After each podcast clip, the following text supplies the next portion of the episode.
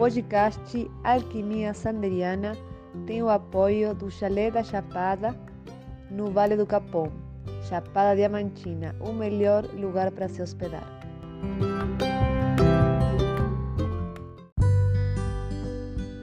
Espiritualidade, psique e comportamentos, arte e cultura são temas que serão abordados nos podcasts Alquimia Sanderiana. E eu, Sander, falarei sobre esses temas em nossos episódios.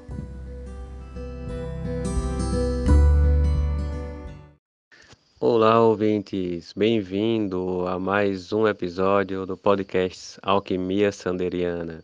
E hoje, aqui com a gente, Maria Toledo. E aí, Maria, fala um pouquinho sobre você. Quem é você na fila do pão?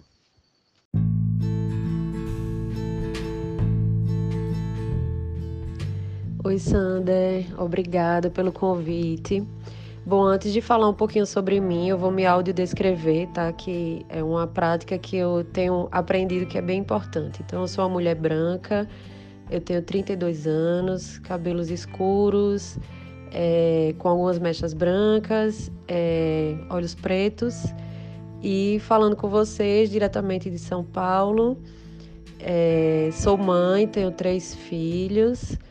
Sou advogada, formada em direito, também tenho formação em coaching e atualmente tenho feito, estou fazendo uma pós-graduação em direitos humanos, responsabilidade social e cidadania global pela PUC do Rio Grande do Sul. E sou militante pelos direitos humanos, pelo direito das mulheres e feminista e todas essas questões aí pela busca da igualdade de gênero de raça, inclusão das minorias e por aí vai. Que legal, Maria, que legal. Puxa, que bom que você está se especializando, né? Está buscando informações, está buscando se capacitar para tentar fazer a diferença no mundo, né? Isso é, isso é muito, isso é muito importante, é muito, é muito válido. E é isso, lutar por todos, né? É, tentar levar para as pessoas um, pouco de dignidade né, nesse período onde a gente passa por tantos perrengues sociais, né, como dizia Reich, né, a, a peste emocional tomando conta da, da civilização, mas é um ponto que temos que superar. E vamos sim, com conhecimento e a partir disso levar, levar voz para todas as pessoas, né? principalmente para as minorias, né? para as mulheres, é, para pela igualdade de gênero também. E falando em igualdade de gênero, dentro de um, de um relacionamento, como você, como você enxerga, como você sente os papéis de gêneros? É, Sander, e é até importante a gente pontuar que, na verdade, eu cometi aí também um ato falho é, de falar em minorias, mas a gente não está falando em minorias, né? A gente está falando em grupos minorizados, porque são grupos que não, não estão em espaço de poder. Tendo em vista que a maioria de pessoas no Brasil, né, da população, são, são mulheres e são mulheres negras. Então, quando a gente está falando de raça, é, de classe também e de gênero, a gente está falando de maiorias numéricas, né? E aí existe um grande contra, contrassenso, né? Mas vamos lá. Em relação aos papéis de gênero, né, é importante a gente pontuar que papéis de gênero são uma construção social. É, isso diz respeito quem, qual que é o papel da mulher, qual que é o papel do homem numa sociedade e vai levar em conta, basicamente, o tempo, né, de que período estamos falando e de que sociedade estamos falando. Porque um homem é, no ano 2021 no Brasil, né, provavelmente não é o homem indígena que está ah, lá na Amazônia não que ele não seja brasileiro, né? Eu peguei aqui o padrão. E, e nem o homem do século XVII, por exemplo, né? Quando eles usavam touca, é, usavam peruca, usavam batom e salto alto. Então já começa daí. Mas, para além dessa questão, temos aí padrões de comportamento e, e os papéis sociais que são designados a quem nasce a partir de determinado sexo, né? Então, a gente pode falar em sexo, é, a gente está falando do órgão reprodutor, né? Quem nasce com órgão sexual masculino, quem nasce com órgão sexual feminino, desde o nascimento e hoje, né, hoje em dia a gente pode até falar que antes do nascimento, já que se descobre o sexo ainda na gestação, já começa a se encaminhar qual que vai ser o destino daquela criança. Eu não estou falando ainda em sexualidade, tá? Eu não estou falando aqui de por quem essa pessoa vai se atrair sexualmente. Eu estou falando de papel de gênero, ou seja, o que a gente está vendo hoje em dia, por exemplo, essa festa do chá revelação, né? É o balão azul, o balão rosa, a fumacinha azul, a fumacinha rosa. É, é o enxoval né, nas cores que são cores de menino, cores de menina, e aí vem a menina que nasce e já fura a orelha. É, o menino que é, vai ganhar bola, carrinho, é, brinquedos de montar, e as meninas vão ganhar bonequinha, ursinho de pelúcia.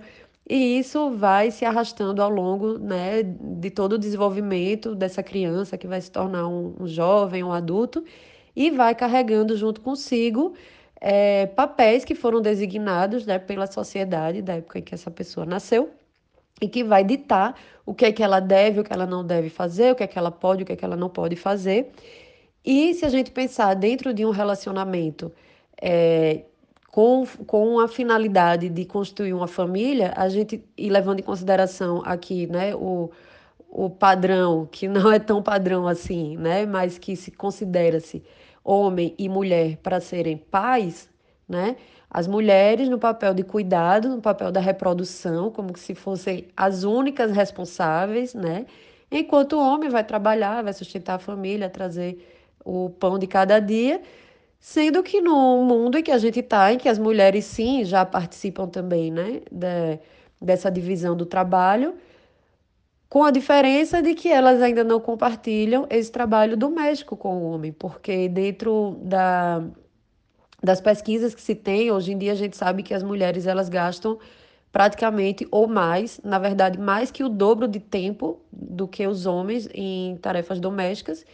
E não precisa nem entrar em pesquisas, né? É só a gente olhar ao nosso redor, olhar para a nossa casa, olhar a casa do vizinho, a nossa família e saber é, como que estão estabelecidos esses papéis. Verdade pura, Maria, verdade pura. Isso me faz pensar também na economia do cuidado, né? Que a economia do cuidado, ela foi algo que foi foi empurrado, jogado amarrado nas mulheres, né? E elas geralmente é quem faz quem fazem isso. E é muito é muito importante a gente observar, por exemplo, hoje vamos falar sobre mãe, né? E mas é aquela que cuida dos pais, é aquela que cuida dos irmãos, né? Aquela que é a última a sair de casa e tem que ficar em casa e que ao mesmo tempo numa situação em que cuida dos pais idosos, mas que precisa trabalhar, né? E tem que estar lá e cá ao mesmo tempo. E quando é mãe, tem que cuidar dos filhos. E quando você tem o um marido em casa e o marido não colabora porque faz alguma coisa que acha que essa coisa cuidar da casa, como por exemplo trocar uma lâmpada ou é, consertar um, uma tubulação, é, um interruptor, ele acha que está cuidando da casa né? E todas as outras atividades ficam para as mulheres. E interessante também quando a mulher vai para vai o trabalho, volta do trabalho e ainda tem que cozinhar, ainda tem que lavar, né? Para dormir, para no outro dia começar no mesmo horário, né? Que o que o marido falando aqui numa situação heteronormativa, tá? É bom deixar entre bem destacado. E para pior, né, ganhar ainda menos do que ele no trabalho. Então assim, então realmente isso é muito muito duro. E uma fala sua que eu achei fantástica foi sobre o conceito de minoria. É, acho que minorizados, né? É, perfeito isso, perfeito, porque não, não, não, não, não se trata de, de uma minoria, né? Isso é um engodo, né? Como tantas outras coisas, como tantos outros engodos que a gente tem nessa vida, nesse sistema. Uma, uma colocação muito, muito boa. E vou voltar um pouquinho para o início da nossa conversa. E eu achei muito interessante quando você se, se descreveu, é, inclusive fisicamente, né? Eu achei isso muito interessante, né? Qual, qual, qual seria assim a importância de descrever-se fisicamente, como cor dos olhos, cor da pele, a cor dos cabelos. Isso me deixou muito curioso. Eu gostaria de aprender um pouquinho sobre isso. Se você puder falar um pouquinho sobre isso, ficaria muito contente também. Claro. É, essa é uma prática que eu confesso que meio recente para mim também, mas a primeira vez que eu vi foi uma moça, enquanto ela gravava uma live, ela começou se autodescrevendo. E eu falei, nossa, né? Assim, nunca parei para pensar nisso. Daí a gente tá falando das pessoas que são. É, que têm alguma deficiência visual, né? As pessoas cegas ou com alguma restrição na, na visão, porque elas também têm direito de saber quem está falando, né? E tem um aplicativo é, que chegou ao Brasil agora em fevereiro, teve o boom, agora não está mais tanto, que é o Clubhouse. Eu não sei se você conhece, mas eu estou dentro dessa plataforma aí desde de fevereiro, quando ela começou. E no início ela era só para usuários de, de iPhone, né, do iOS, por uma questão operacional do aplicativo. E recentemente ela abriu para o Android, então agora ela está mais acessível. E, a, e, isso fez com que muitas pessoas, né, assim, é um aplicativo só de áudio, tá? É como se as, tivessem várias pessoas dentro de um mesmo local é, conversando. E a única imagem que você tem, assim, é, sua, é uma foto que fica. Ficam várias bolinhas, né, com fotos dos, dos perfis, os avatares das pessoas que estão falando. Mas você pode fechar o celular como se fosse um, um podcast e deixar rolando e só ficar ouvindo. Então lá tem salas com os mais diversos temas sendo debatidos. E aí lá eu aprendi muita coisa, assim, porque daí você começa a ter acesso a pessoas que estão totalmente fora da sua bolha.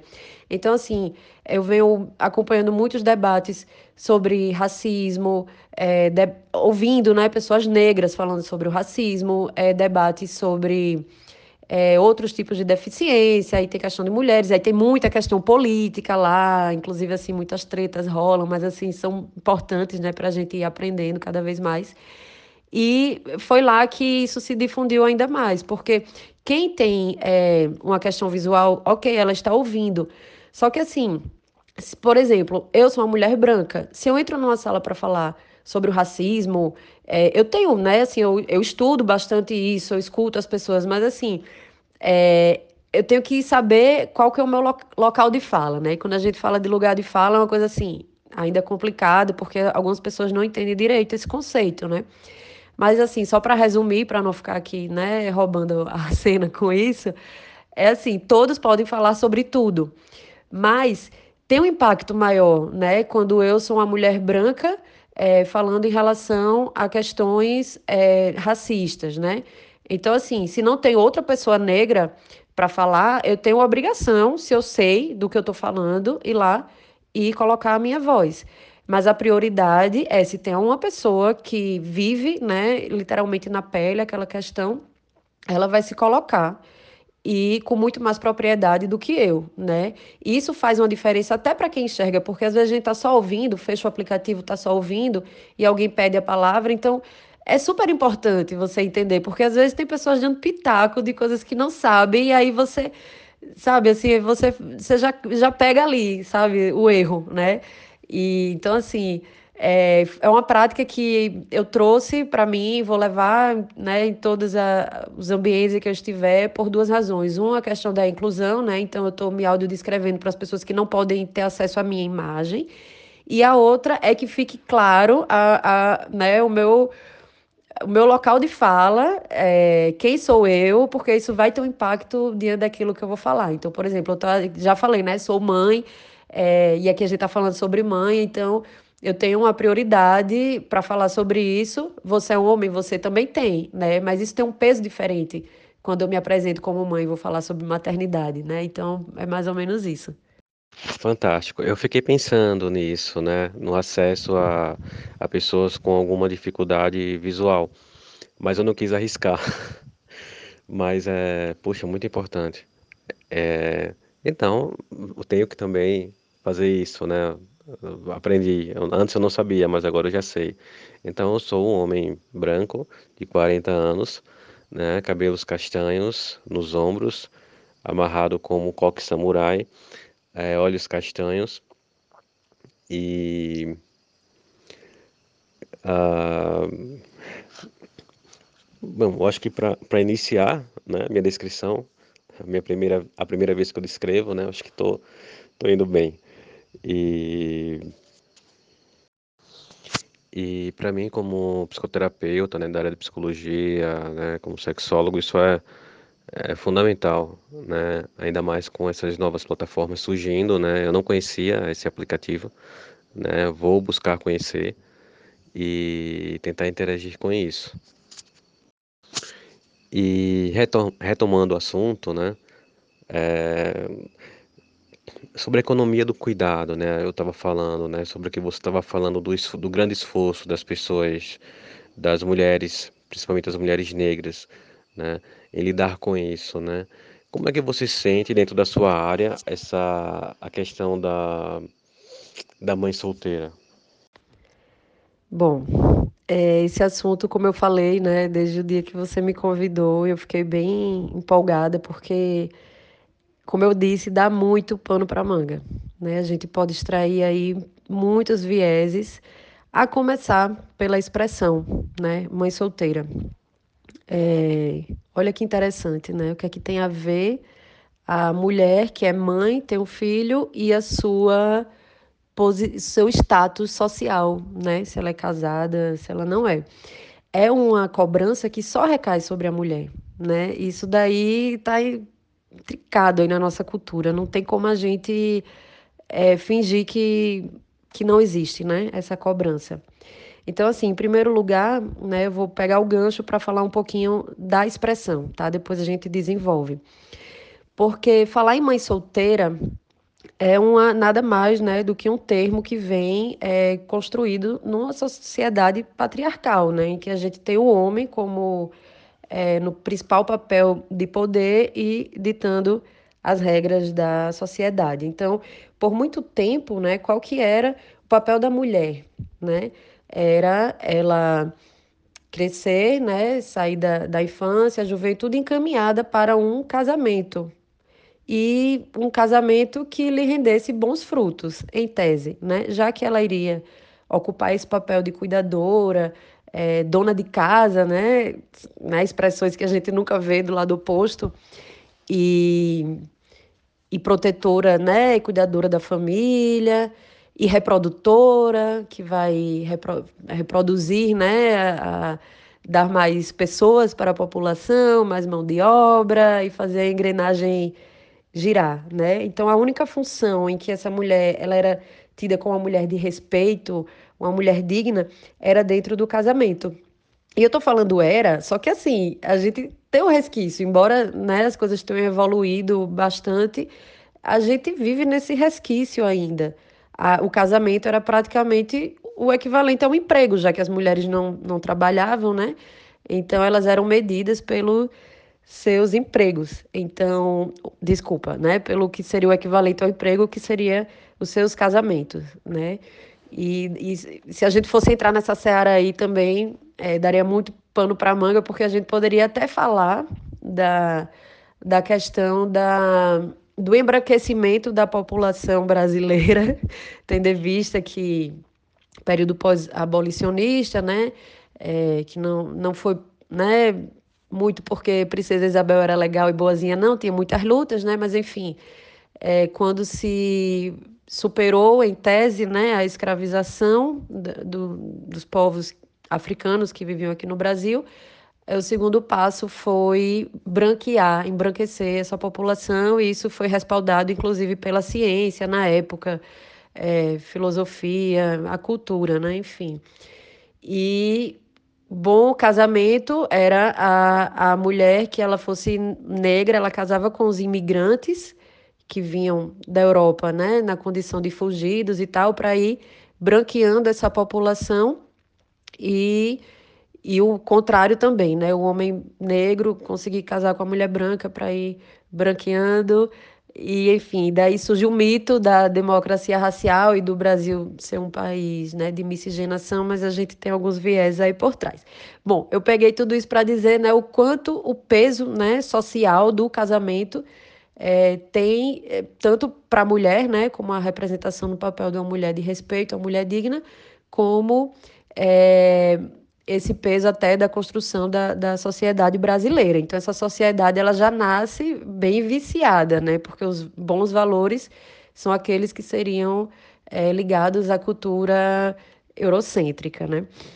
Então, assim, se a gente também levar em consideração né, que o divórcio brasileiro, a, né, ele só veio ser é, atingido na sua plenitude, né, como um direito em meados de 77, né, 44 anos atrás, se eu não fiz a conta errada aqui, que eu não sou muito boa disso, e o divórcio direto, né, você tem a possibilidade, literalmente, de, de divorciar-se num casamento que não lhe interessa mais. Casou hoje, divorciar amanhã, pasme, 2010. Então, assim, é um grande tabu, né, é, essa pressão que se coloca em cima da mulher, é, principalmente aqui é mãe, porque daí o que é que acontece? Quem vai querer a mulher que foi, entre aspas, né, abandonada, rejeitada, seja lá o que for, e ainda vem com um filho embaixo do braço, ou um, ou dois, ou três, seja lá quantas ela tiver. Então é um, é um grande de um tabu. O primeiro passo seria é a gente ressignificar esse termo, né, e trocar de mãe solteira para mãe solo. Verdade, verdade. Isso talvez até melhor mãe, né? Mãe. É, porque talvez o, o, o, o, Pode ser que eu esteja errado, né? Uma, uma percepção minha. É, solo seja uma variante de solteira, né? Que solo, só, sozinha, né? Então, não sei, de repente uma evolução, né? Do solteira para o solo, né? Quebra aquela, aquela coisa do estado civil né? Mas mãe, eu acho que se fosse mãe, né, de repente fosse algo mais mais verdadeiro, né? É interessante porque você não vê pai solteiro, né? Como você falou, isso é bem e e caindo um pouquinho na, na, na sexualidade, né? Quando as pessoas é, é, descrevem, por exemplo, o sistema é, erógeno das pessoas, tanto homens quanto mulheres ou pessoas é, de qualquer gênero que se identifique, né, dentro da escala não binária, a gente vai perceber esse, uh, os genitais sendo tratados, com, tratados como sistemas reprodutores, como se essa fosse a única finalidade, né, que é um grande engodo, na verdade. Né? Então, assim, como se a única função fosse reproduzir. E até o tema, o, o, e a própria palavra reproduzir né? Vem de produção, né? E aí a gente entra nessa nessa nesse redemoinho maldito do sistema que é muito é muito tóxico, né? Que é um, um instrumento do, do patriarcado e isso nos faz nos faz pensar, né? E é esse esse essa coisa da, da família tradicional brasileira, né? Que eu acho que deve ser repensado o conceito de família, né? E principalmente no, no contexto tradicional e principalmente dentro do que se chama Brasil, né? É algo assim muito a, a ser questionado. Mas o que você sente, o que você pensa em relação a isso, a família tradicional brasileira? Ai, são tantos pontos aqui para levantar. Deixa eu voltar lá para o comecinho, né? Do que você falou primeiro das mães solo. Tem razão, né? O, o interessante é, era tirar esse adjetivo, porque você qualificar uma mãe, ela é mãe, ponto, né? Agora, talvez, né, tenha uma certa importância, porque quando a gente dá uma ênfase, né? E aí eu vou voltar para quando a gente está ressignificando o tema, porque mãe solo também diz respeito a mulheres que estão casadas. Porque agora a definição para mãe solo é aquela mãe que ela é a que mais cuida do filho, assim, ela entendeu assim, numa questão desequilibrada, né? E isso acontece com mães dentro do casamento também. Se ela fica 24 horas do dia com a criança e o pai aparece para dar um oi só, né? Ela também é uma mãe solo, porque existe aquela coisa que a gente chama de carga mental, né? Então não é só a questão da rotina, é, do que acontece no dia a dia, não é só o esforço físico, né? De você, enfim, tanger uma criança, né? É também todas, são todas as preocupações. Então, desde é, o que é que vai comer, o que é que tem que comprar no mercado, é, a roupa que, a meia que sumiu e quando vai abrir a gaveta não tem mais um pé de meia, você tem que comprar meia, você tem que comprar roupa, a roupa ficou curta. É, a ida pro dentista, ter que levar no médico, tá na hora de tomar vacina, é a escola, e aí a professora passou uma tarefa e você tem que fazer uma maquete com seu filho e, e tem que mandar um lanchinho e ter o dia da festa, sabe assim, todo esse arcabouço que fica nas costas da mulher, né, nas costas da mulher, por conta dessa questão que a gente está falando aqui do, dos papéis de gênero, que causa um desequilíbrio muito grande, né? E, e a gente também pode se referir a essa mãe como uma mãe solo. É, outra questão que seria assim, é, não, é, mãe, ser mãe solo não é uma escolha, né? Porque a, a maioria, o que, que ia querer, né? Escolher estar numa situação em que você leva uma carga tão grande dessa, e principalmente nos casos de abandono, né? Então, não seria uma escolha exceto quando a mulher escolhe a questão da produção independente, né? Então ela vai lá e faz um, uma fertilização, uma inseminação com um doador anônimo e tem lá o filho dela, beleza. Então eu acho que por outro lado é importante é, a gente ter uma ênfase, né, de que a gente está chamando uma responsabilidade quando a gente fala, né, que é uma mãe solo, na verdade, isso não deveria ser usado para constranger a mulher, mas para constranger o pai. Era para a sociedade olhar e falar: "É, cadê o pai desta criança?", né? Aí agora eu puxo para a questão da família tradicional brasileira. Dá até vontade de rir, né, quando a gente fala isso, porque o que é que seria a família tradicional brasileira? Né? A mulher, o homem, a criança e a amante, as amantes, ou seria essa mãe e a criança, né? Vamos aos números. É, a gente tem aqui uns dados de que um em cada três é, casamentos no Brasil, eles acabam, né? Então a gente já tem aí pelo menos, no mínimo, famílias monoparentais, né? Que vão se dividir, vai ficar o pai e o filho, e a mãe e o filho, os filhos, enfim.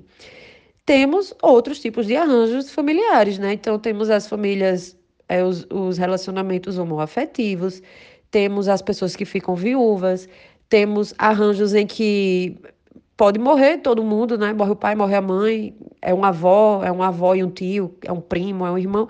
Enfim, não existe, né, essa família tradicional brasileira. E se a gente vai falando em questão da família heteronormativa, né, foi bom você me lembrar esse termo, elas já não são mais maioria no Brasil, pelo menos segundo os dados do IBGE desde 2005.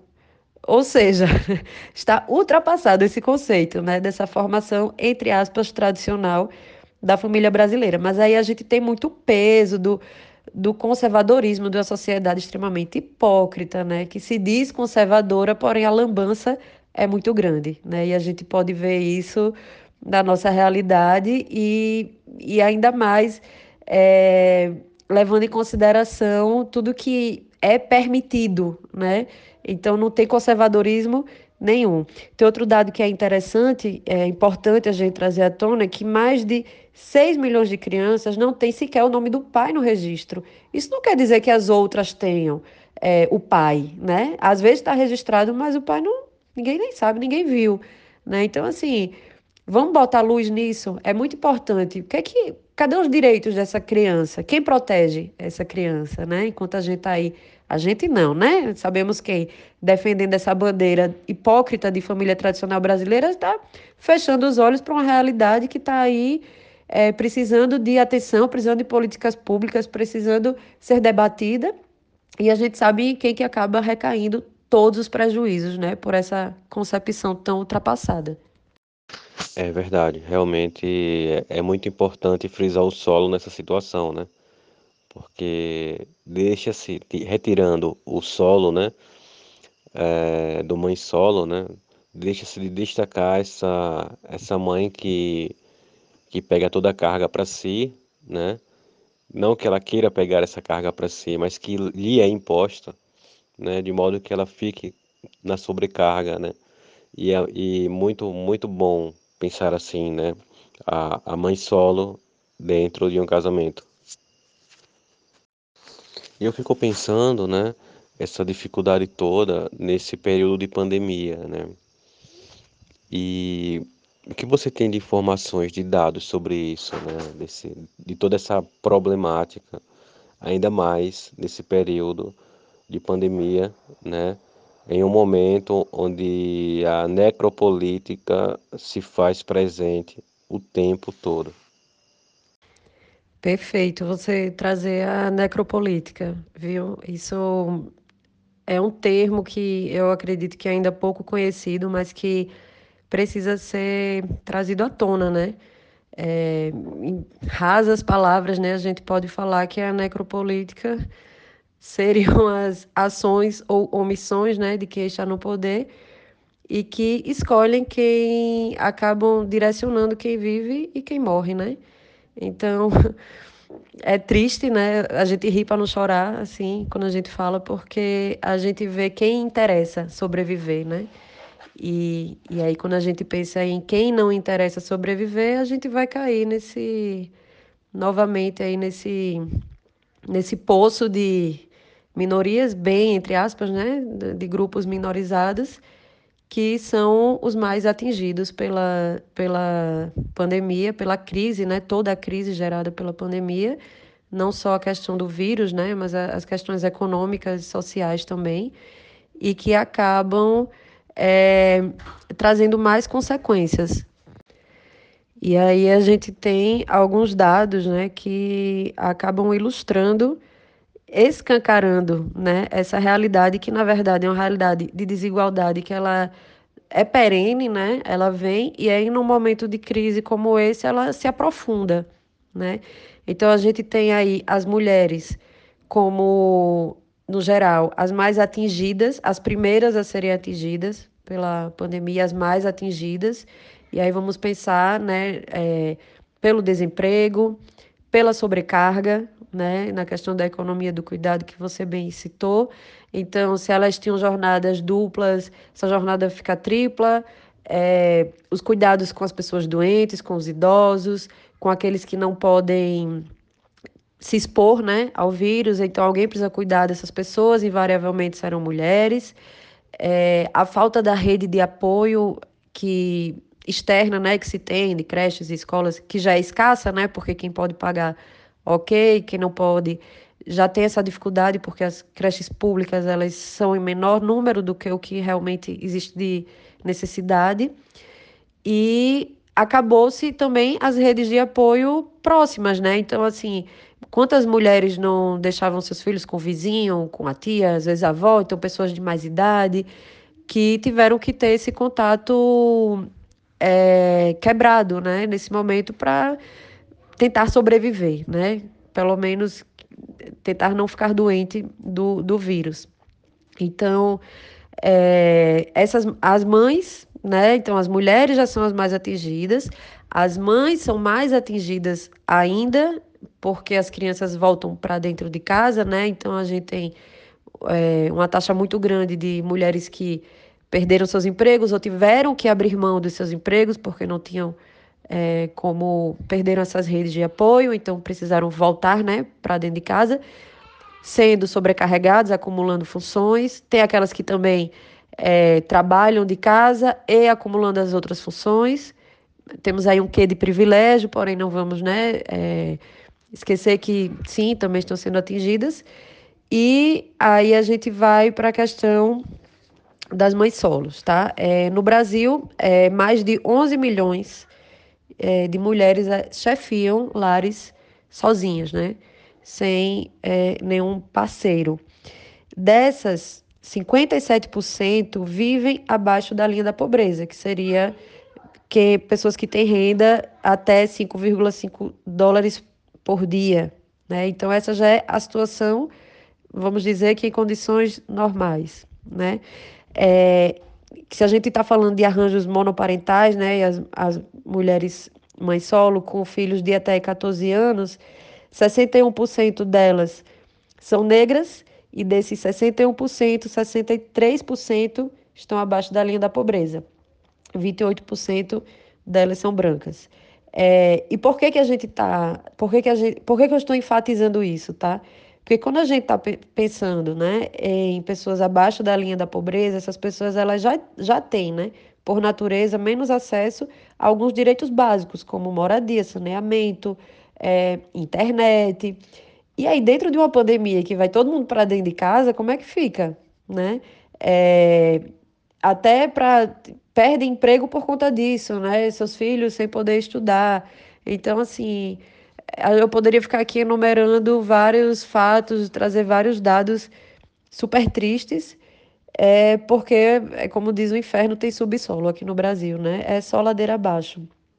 Eu vou citar, por exemplo, que em São Paulo, né, lugar de onde eu estou falando agora, sete em cada dez mães cuidam sozinhas ou quase sozinhas dos seus filhos. Sete em cada dez, né? E, e aí, o que é que aconteceu em relação ao auxílio emergencial, né? Já que o auxílio era de 600 reais, quando, quando era 600 reais, essas mulheres elas tinham direito a 1.200 reais, que seriam o equivalente a duas pessoas adultas, né, para poder manter as condições do lar, só que a gente sabe que 1.200 não é nada, né? E se ela é uma mãe solo, ela sequer consegue sair para tentar uma renda extra qualquer, é, fica bem complicado. E ainda assim, muitas dessas mulheres elas tiveram dificuldades em é, acessar os aplicativos, porque eu já estou falando aqui da questão do acesso à internet, e muitas não tiveram benefício aprovado. Então, assim, tem muita, muitos lares, né, que a mulher era a principal provedora e que está todo mundo dependendo de assistência social, que não é pública, né, porque elas não estão tendo acesso do é, ajuda do governo, mas a sociedade civil organizada, como por exemplo a CUFA, né, que é a Central Única de Favelas, que tem as mães da favela, que fazem esse trabalho de mapear esses lares e faz a distribuição de de cestas básicas, mas precisa da doação das pessoas. Então, no momento que está todo mundo tentando sobreviver, algumas estão mais ainda. É, o inferno aqui ele tem subsolo e tem ainda níveis bem abaixo desse subsolo, né? Enquanto a gente vive esse momento, né? Os piores quatro anos da história do país né, que se passe logo para. Mas foram quatro anos, né, e, e esse, mais esse período da pandemia que foi um cursinho muito trágico, né, um curso, uma imersão muito trágica, onde as pessoas que não sabiam o que era homofobia começaram a aprender o que é o que é homofobia, o que é racismo, o que é misoginia, o que é feminicídio, né? Então foram quatro anos de uma universidade do mal, né? Onde os brasileiros realmente conheceram o real significado do que seja racismo, misoginia, feminicídio, homofobia e, acima de tudo, a necropolítica. Né? necropolítica acima de tudo e de todos. Então, um ano, um ano lamentável nós estamos vivendo, né? De quatro anos aterrorizantes. E quando você tem na presidência um, um homem tóxico, né? Um, também conhecido como macho escroto, e a gente vem ver nessa pessoa, né, um, um, alguém que fala sobre família no estilo tradicional, no estilo margarina, propaganda de margarina, né, mas alguém que tem filhos em três casamentos, né, Se eu não me engano, são três ou quatro casamentos, não sei o certo. Mas. Puxa, isso é que é gostar de família, né? Destruiu três. É, dentro da narrativa, do lugar de fala de quem diz que a família é única, né? Então, dentro dessa perspectiva. E quando se olha o, o, o arquétipo do macho escroto, né? Que é esse sujeito que está na presidência, a gente imagina quantos pais que são irresponsáveis né, para com para com seus filhos e com as mães de seus filhos. Né? Isso é muito. Isso, é, isso, é, isso brota, isso brota como bolha numa, numa, numa garrafa de, de champanhe, de espumante. E essa semana eu estava conversando com uma amiga minha, e essa amiga, né, que a gente conta o, o milagre, mas não conta o santo, né, ainda mais em um podcast, né, ela reclamando da negligência financeira do, do pai em relação ao filho, né? E para piorar a situação, o pai vai ter outro filho com outra mulher que possivelmente seja uma outra vítima, né, desse desse cara, né? Então assim, é, puxa, a paternidade responsável, ela tá algo tão tão, tão escassa, né? E, poxa, o que, é que as mulheres podem fazer, né? Para para fazer com que esses caras assumam essas responsabilidades, nem que seja financeira, né? Pagar pensão, por exemplo. A gente sabe que algumas poucas vai ter dinheiro para pagar um, uma, um advogado, uma advogada, né? De modo que possa defender, defender a sua causa. Mas essas que não têm dinheiro, que não têm cultura, né? E pegando outro recorte também da população brasileira, né? Essas que são estrangeiras, que estão no Brasil e muitas vezes até de forma ilegal, né? A quem elas podem recorrer essa situação? É, a gente tem aí uma gama de, como é que eu falo, é, pessoas desassistidas, é, invisíveis, né, para o Estado novamente.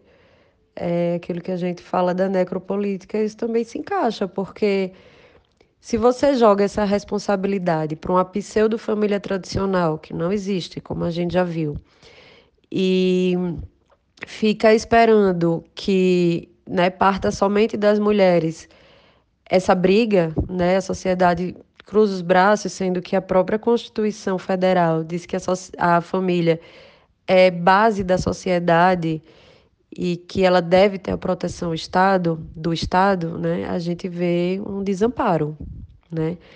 É, foi interessante você perguntar assim essa questão financeira, porque na verdade a, a pensão alimentícia ela, ela tem que atender a um trinômio, né? Necessidade, possibilidade e proporcionalidade. E aí a gente ai, chega a dar uma tristeza, sabe, debater isso, porque assim, são casos e casos, né, de homens que, principalmente quando eles se reconstroem, né, eles reconstroem outras famílias, simplesmente é como se aquele primeiro filho não fosse tão importante, já que ele não vive com, com, com a mãe, né, daquela criança. O que por si só já é um crime, né, porque o princípio da paternidade responsável, que é um princípio que está garantido na Constituição Federal, embora né, a gente está falando aqui de, uma, de um mundo utópico, porque a Constituição Federal, se ela se materializasse na sociedade, né, a gente não estaria aqui tendo essa conversa. Seria um mundo muito perfeito. Mas esse princípio, né, ele nada mais do que a responsabilidade, né? Está lá na letra da lei, né, que cabe a igualmente aos pais e as mães, né? E na vida real não é isso. E aí não é só a obrigação de prover, né? Não é só é, a questão material, é moral também. É afeto, é carinho, é atenção, é educação, é, são né, outros cuidados que vão impactar na vida desse, desse ser né, que vai se desenvolver na sociedade, que se a gente fosse pensar nos desdobramentos disso, né, você que é psicólogo sabe mais do que eu, é o quanto que os traumas gerados na infância vão ditar toda né, uma sorte de acontecimentos no futuro, né, desde é, questões físicas mesmo, de saúde, como questões psicológicas e, a, e até às vezes o que, que, talvez eu acho que sustenta esse sistema é a reprodução dos comportamentos, né? Eles vão se reproduzir, ou a pessoa que é abandonada, ela vai ter mais propensão a abandonar também, enfim, não, são, não é minha seara, mas eu sei que é mais ou menos por aí, né? E aí, voltando à questão da pensão, tem muitos que, assim, eles acham, por exemplo, necessidade, daí eles acham que 200 reais por mês dá, tá ok, né? Assim, ou eu vou pagar só a escola e ignora que a criança tem outras necessidades, né? Desde a questão da alimentação, vestuário, saúde, o próprio lazer da criança. Ela também tem direito, né? Isso aí também é outra coisa que está garantida, né, entre aspas, no Estatuto da Criança e do Adolescente, é, que visa todos os direitos da criança. E quem são os responsáveis, né? Primeiro, pela, por, pela qualidade de vida da criança, né? Em tese, pai e mãe, segundo o que a lei está estabelecendo, né? Que não tem diferença nisso. A outra questão é a possibilidade. Então, eles se negam, eles inventam histórias. Então, é muito comum, né? A gente vê a questão do pai que diz que não pode, pagar, mas principalmente quando ele constitui outra família, para os outros tudo, para o outro filho nada. E essa criança vai saber disso, não tem como, né? É, e a outra questão é a proporcionalidade, e que seria com base no que, o que ele ganha, só que daí é, as, a gente tem N formas de fraudar isso, né? Então, não vou nem entrar no mérito, porque é, a galera frauda, inventa, diz que vive de bico, não registra emprego, tem várias formas de, de, de fraudar essas questões. Então, assim, é, vou trazer aqui outro dado que eu achei interessante, quer dizer, importante, né? Interessante não é, importante, é que os pedidos de pensão alimentícia, eles caíram 70% aqui em São Paulo em abril de 2020, ou seja, né, começou a pandemia e é, esse foi um dos efeitos primeiros.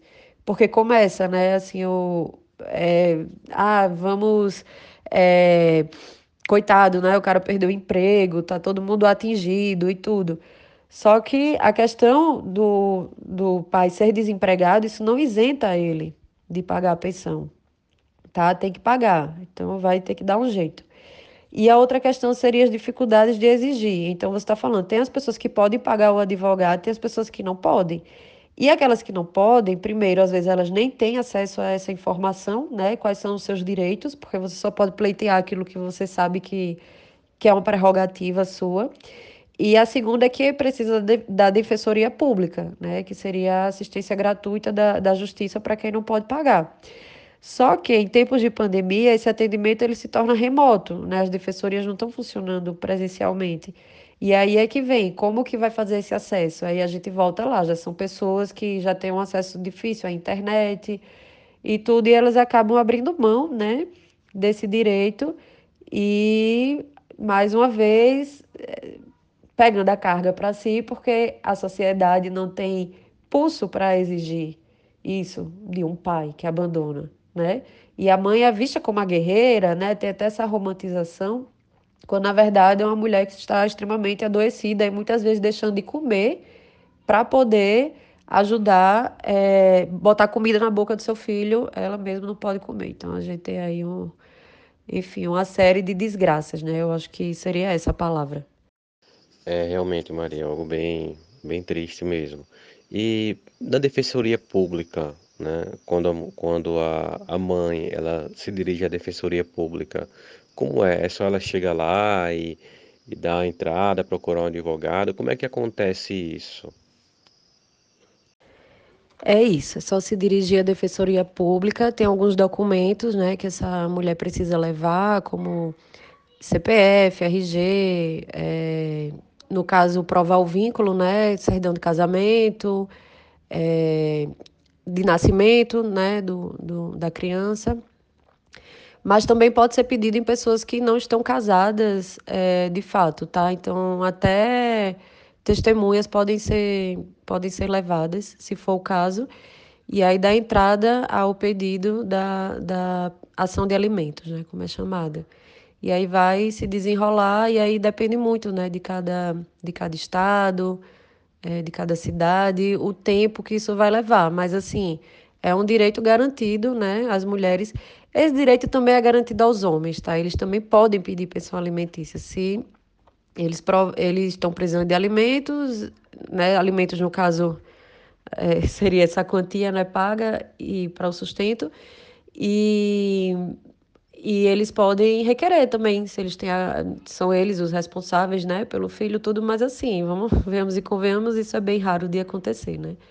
A regra, até por toda essa questão dessa estrutura social, né, que a gente tem, que como a gente vem aqui conversando, as mulheres, são as mulheres, né, que acabam ficando com o ônus da criação de seus filhos e com essa questão de já que cuidam dos filhos, elas invariavelmente nem sempre conseguem, não conseguem emprego por serem mães, ou quando conseguem são empregos é, que pagam menos, porque elas é, não conseguem competir, com, às vezes, de igual para as mulheres que não têm filhos, se elas tiverem né, alguma formação melhor e uma capacitação melhor, mas às vezes elas têm que aceitar algo que, tá, que estaria aquém né, das, suas, das suas capacidades para poder garantir o mínimo.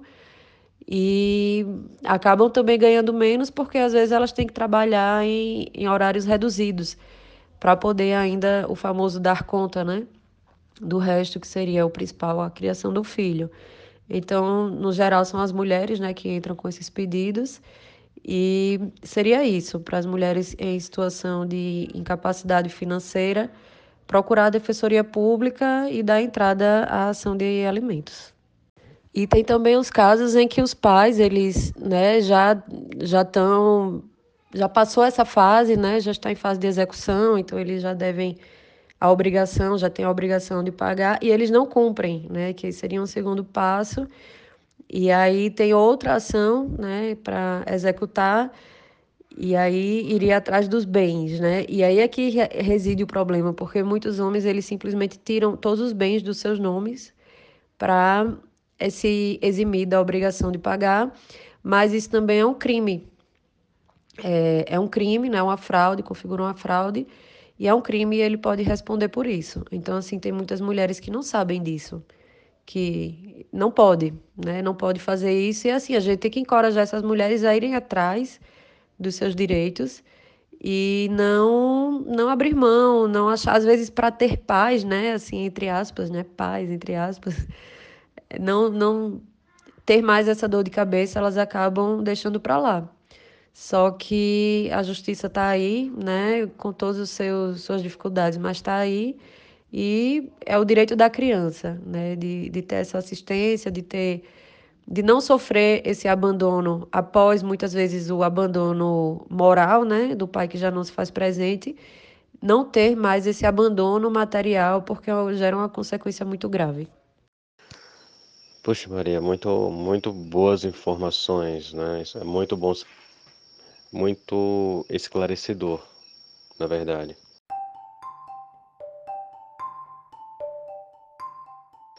E chegamos agora ao momento da nossa pedra filosofal.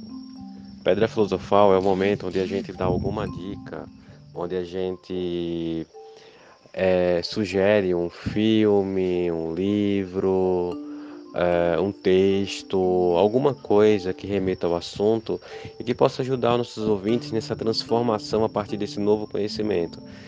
Então, Maria, qual é a tua dica, qual é a sua pedra filosofal para os nossos ouvintes?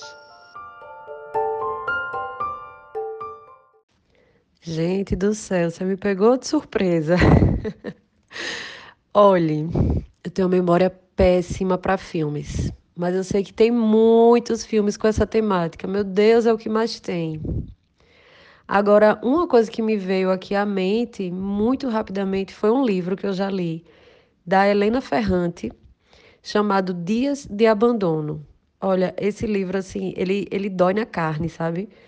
é, é justamente assim, como que fica o psicológico. Você ia gostar, que é, ele é bem psicológico. Como que fica, né, a vida de uma mulher que é abandonada do nada pelo seu marido e tem filhos, e você fica ali dentro da angústia, da agonia, do desespero dela, e a vida dela indo para o fundo do poço, assim, né? É um contexto, não é brasileiro, né? Assim, não é um contexto brasileiro, mas é ainda mais problemático, porque você vê que mesmo em países tecnicamente desenvolvidos, né, de condições tecnológicas, financeiras, isso, aquilo, aquilo outro, as coisas ainda são também muito atrasadas e arraigadas. Eu acho que o patriarcado, ele, pelo menos aqui no mundo ocidental, no oriental também, mas eu não posso falar muito assim, mas no mundo ocidental, acho que ele domina ainda é, basicamente todos os lugares, né? Quer dizer, eu acho que o mundo todo, não tem nenhum lugar que não seja, né? Não conheço nenhuma sociedade matriarcal. Enfim, vou, vou ficar devendo filmes, mas fica a dica para esse livro. Massa, Maria, massa. A dica que eu dou é um livro de Valesca Casanello chamado Saúde Mental, é, Gêneros e Dispositivos. O livro é fantástico. Esse livro fala sobre a subjetivação dos processos, né? da, da ideia de, do que é gênero, né, das construções sociais. É muito bom. E a Valesca Zanello, eu sou fã dela, então qualquer coisa que eu fale vai, vai soar como. Você suspeito, né? Então, assim, muito bom mesmo. Puxa, Maria, gratidão, gratidão por sua participação, né? E onde é que as pessoas podem te encontrar nas redes sociais para buscar consultorias ou aprender mais sobre o que você tanto nos ensinou hoje? Ai, Sander, bacana, eu vou até anotar esse livro. É, se fosse para dar um, uma dica de uma autora feminista, né, voltada para o feminismo, que também traz essa questão, eu, eu sugeriria a Silvia Frederici em Caliban e a Bruxa, eu acho que é um bom ponto de partida para a gente entender como que papel que as mulheres foram jogadas né, na construção do capitalismo. É bem bacana. Bom, é, eu quero agradecer, né, em primeiro lugar, adorei o bate-papo, dava para a gente ficar conversando bastante ainda. E quem quiser saber um pouquinho mais, me segue lá no arroba Maria Toledo Lopes no Instagram. E escuta o podcast Vieses Femininos, que é um podcast que eu colaboro eventualmente como co-host. É, a host principal, né, a Elisa Tawil, uma mulher incrível. E a gente tem várias entrevistas com mulheres dos mais variados temas, dos vários mundos. E é bem legal também. Então eu tô, tô por lá também. E acho que é isso. Obrigada, agradecer. Espero que tenha sido útil, que as pessoas gostem e que a gente se encontre aí em breve novamente.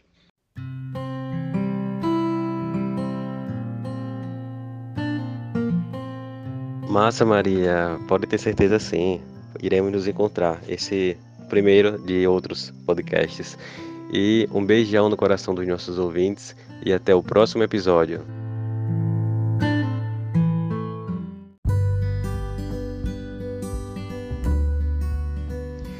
E assim finalizamos mais um episódio do Alquimia Sanderianas, sob o patrocínio de Chalés da Chapada Vale do Capão, aqui na Chapada Diamantina, Bahia, e no patrocínio também de Sander Terapias. Um grande abraço e até o próximo encontro.